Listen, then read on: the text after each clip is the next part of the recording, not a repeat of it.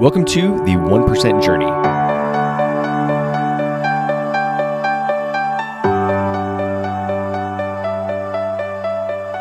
Hi, my name is Brandon DeVere, and I will be telling stories.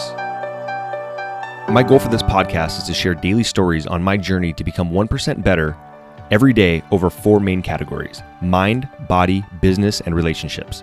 This podcast is for me to document my growth on this journey, but more importantly, is to share it with others in hopes that they too will be inspired and maybe even one day share stories of their own that will inspire others. You never know who might need it. If I can share one story that helps one person overcome a challenge, get them out of a rut, inspire them to do more, be more, then this podcast will have been a huge success in my opinion. We all have stories, and I encourage you to share yours. You never know who you might help by doing so. So please tune into these short stories daily and feel free to share them with others should you feel the need. And thank you for listening to the 1% Journey. I appreciate you. And remember, never be afraid to be a storyteller.